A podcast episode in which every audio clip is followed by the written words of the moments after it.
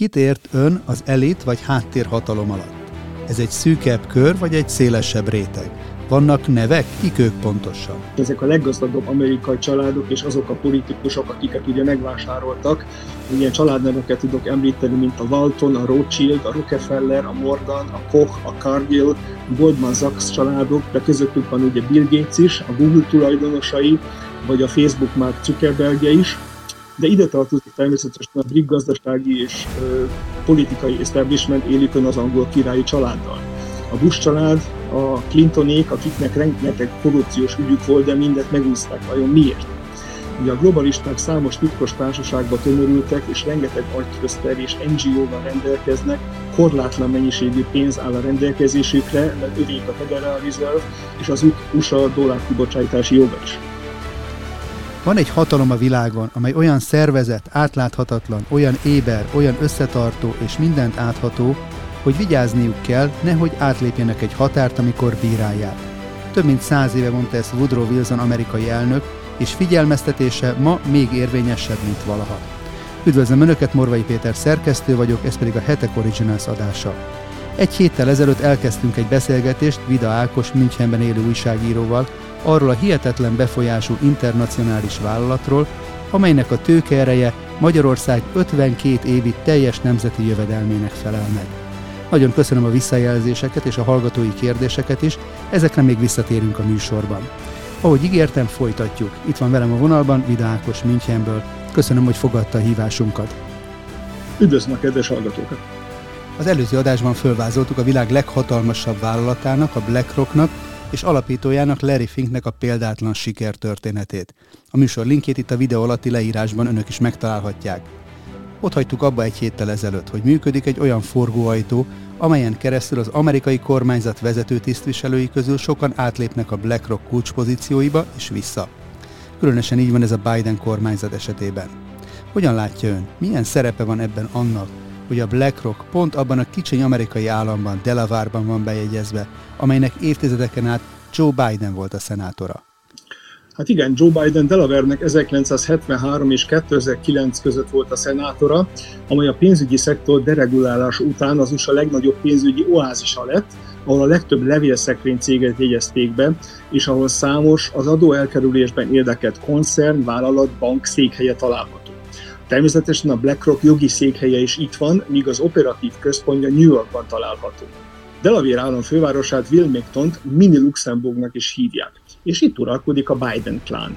Nem csoda tehát, hogy Joe Biden választási kampányát a BlackRock mellett a legnagyobb koncernek támogatták, mint az Alphabet Google, a Microsoft, az Amazon, Apple, Facebook, Netflix, a Blackstone és számos nagybank is. Szinte az előző adásban beszéltünk a BlackRock gigantikus adatgyűjtő és adatelemző rendszeréről, az Aladdinról, amely sokszor a kormányoknál is gyorsabb és pontosabb információkkal rendelkezik.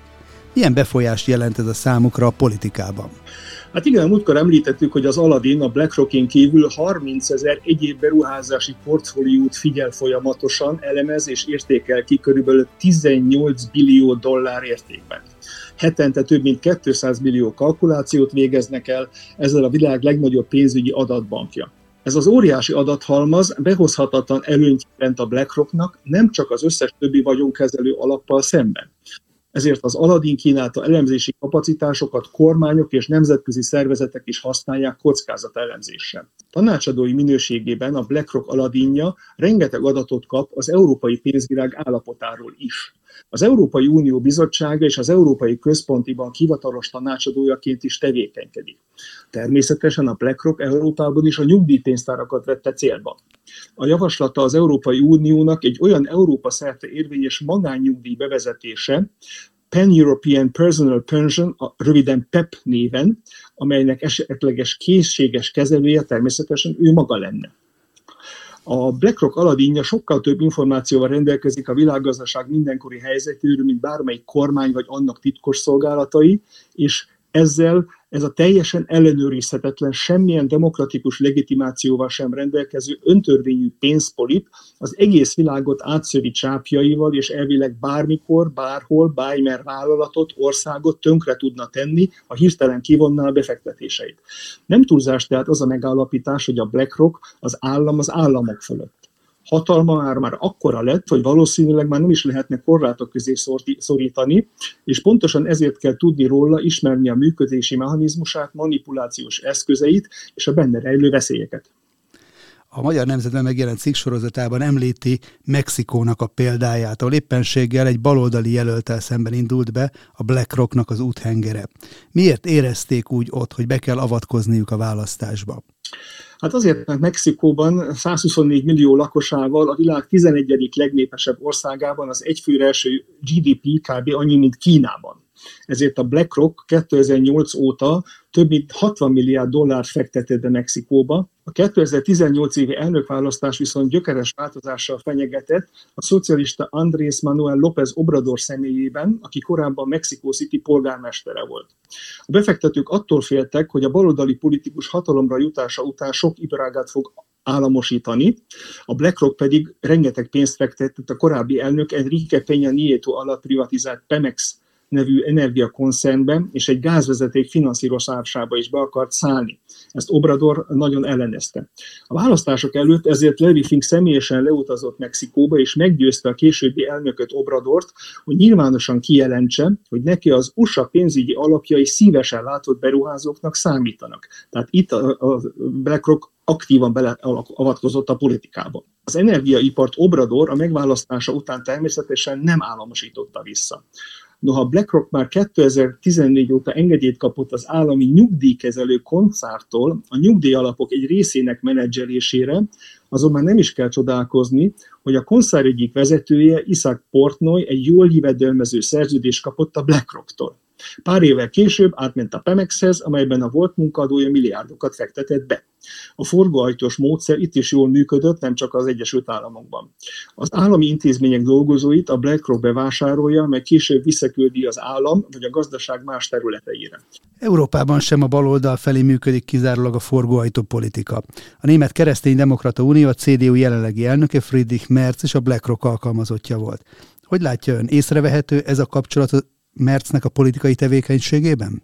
Hát igen, a német CDU elnöke Friedrich Merz 2016 és 2020 között a németországi BlackRock Asset Management Deutschland AG tanácsadója és felügyelőbizottságának elnöke volt. Emellett természetesen azt is tudni kell, hogy van Németországban egy olyan szervezet, amelyik amerikai érdekeket képvisel, ez pedig az Atlantic Brücke, azaz Atlanti híd, ennek is az elnöke volt Merz, tehát itt is amerikai érdekek mentén tevékenykedett. A CDU-nak a 2021 évi választáson ugye nem sikerült kormányra jutni, de Merz, mint a legnagyobb ellenzéki párt vezetője, természetesen kiváló kapcsolati hálózattal rendelkezik, és így is befolyást tud gyakorolni a német politikára. És az első javaslatai között vajon miért is a borzalmasan drága és már alig fenntartató német nyugdíjrendszer átalakítására vonatkozott. Természetesen egy ETF alapú, adókedvezményes magánnyugdíj kiegészítés bevezetését javasolta, amely természetesen BlackRocknak is igényére lenne. Ebből a példából is látható, mennyire veszélyes a politika és a nemzetközi pénzügyi tőke összefonódása egy ország demokratikus berendezkedésére. Mindig annak a nótáját húzzák, aki a pénz fekteti. Mindezek fényében, amit ön elmondott, mi a legnagyobb veszélye annak a tőke és hatalmi koncentrációnak, amit a BlackRock és még további két-három gigantikus tőke alap, mint a Vanguard vagy a State Street képvisel? Hát a nagy veszély ezeknek a vagyonkezelőknek a társadalomra gyakorolt hatásában rejlik. Az egész klímahisztériát a globális elit álságos céljainak érdekében arra használják fel, hogy a gazdaságra gyakorolt nyomásukkal többek között a világgazdasági fórum terveinek megvalósítását támogassák a BlackRock, Vanguard, State Street alapoknak nem csak a portfóliójukba tartozó cégek üzleti stratégiájába, befektetéseikbe van beleszólásuk, hanem még azoknak a klímára kifejtett hatását is befolyásolják, mert tőkekivonással fenyegetik meg őket, ha nem tartják meg a Big Three által előirányzott szavazási előírásokat, és főleg a klímacélokat. Ehhez minden évben megjelentetik szavazási politikájuk irányvonalait, Voting Policy Update néven, amelyekben lefektetik az ESG, Environmental, Social Governance, azaz környezetvédelmi, társadalmi és vállalat irányítási elvárásaikat. Például elvárják, hogy a vállalatok klímára gyakorolt hatásait a nulla klímabefolyásolás, azaz a net zero economy felé irányítsák. Ennek felügyeletére például a BlackRock nemrégében felállított egy külön csapatot, hogy az évközben is folyamatosan figyelje azt, hogy a cégek betartják-e az ESG előírásokat. Ezt a közösségi oldalak cenzorainak mintájára nevezhetjük gazdasági tényellenőrzőknek is. A másik példa, a diverzitás növelésének érdekében például több női csúcs és középvezető, vagy úgynevezett alulreprezentált csoportok, etnikai kisebbségek, benszülöttek, eltérő vallási vagy kulturális identitású egyének, LMBTQ csoportok tagjait foglalkoztassák minimum 30 ban a harmadik nagyon lényeges téma a számukra fontos prioritásaik listáját transition, azaz átalakulási listáknak nevezi. Tehát ha egy vállalatnál felmerül az átalakulás vagy transition kifejezés, akkor minden vészcsengőnek meg kell szólalnia, mert itt már nem a vállalat eredeti gazdasági céljainak eléréséről, hanem a társadalom átalakító globalista szándékok megvalósításáról van szó. Néhány napja beszélgetem itt a Hetek podcast adásában Siffer András volt parlamenti képviselővel, aki az orosz-ukrán háború nyerteseiről azt mondta, idézem, nyilvánvaló, hogy itt régen nem elsősorban államokról, demokratikus felhatalmazással rendelkező gépezetekről kell beszélnünk, hanem cégcsoportokról, vállalatbirodalmakról. Nyilván úgy helyesebb, mondta Siffer András, hogyha azt mondjuk, hogy az alapvetően amerikai gyökerű energiaóriások, agrobizniszben utazó cégek, illetve a hadipar nyertese lesz ennek a konfliktusnak, és már most valószínűleg nyertese. Hogy látja ön a BlackRock is nyertese ennek a háborúnak? Hát a BlackRock közvetlenül nem nyertes ennek a háborúnak, esetleg csak a befektetéseink keresztül, amelyeket ugye a hadipari és agrár cégekben is eszközölt, de több más hatalmas amerikai cég elvileg igen. Ukrajna a világ legjobb termőföldjeivel rendelkezik, és a 19. század vége óta Európa majd a világ gabona ellátásának jelentős részét adja a harmadik legnagyobb kukorica és az ötödik legnagyobb búza exportőr ország több mint 31 millió hektár termőfölddel rendelkezik. Ez az EU teljes mezőgazdasági területének körülbelül egyharmadának felel meg. 2014-ben a demokratikusan megválasztott és oroszbarát elnök Viktor Janukovics egy a CIA által szervezett puccsal bekövetkezett megbuktatása után megnyílt az út az ukrán mezőgazdaság lenyúlása előtt.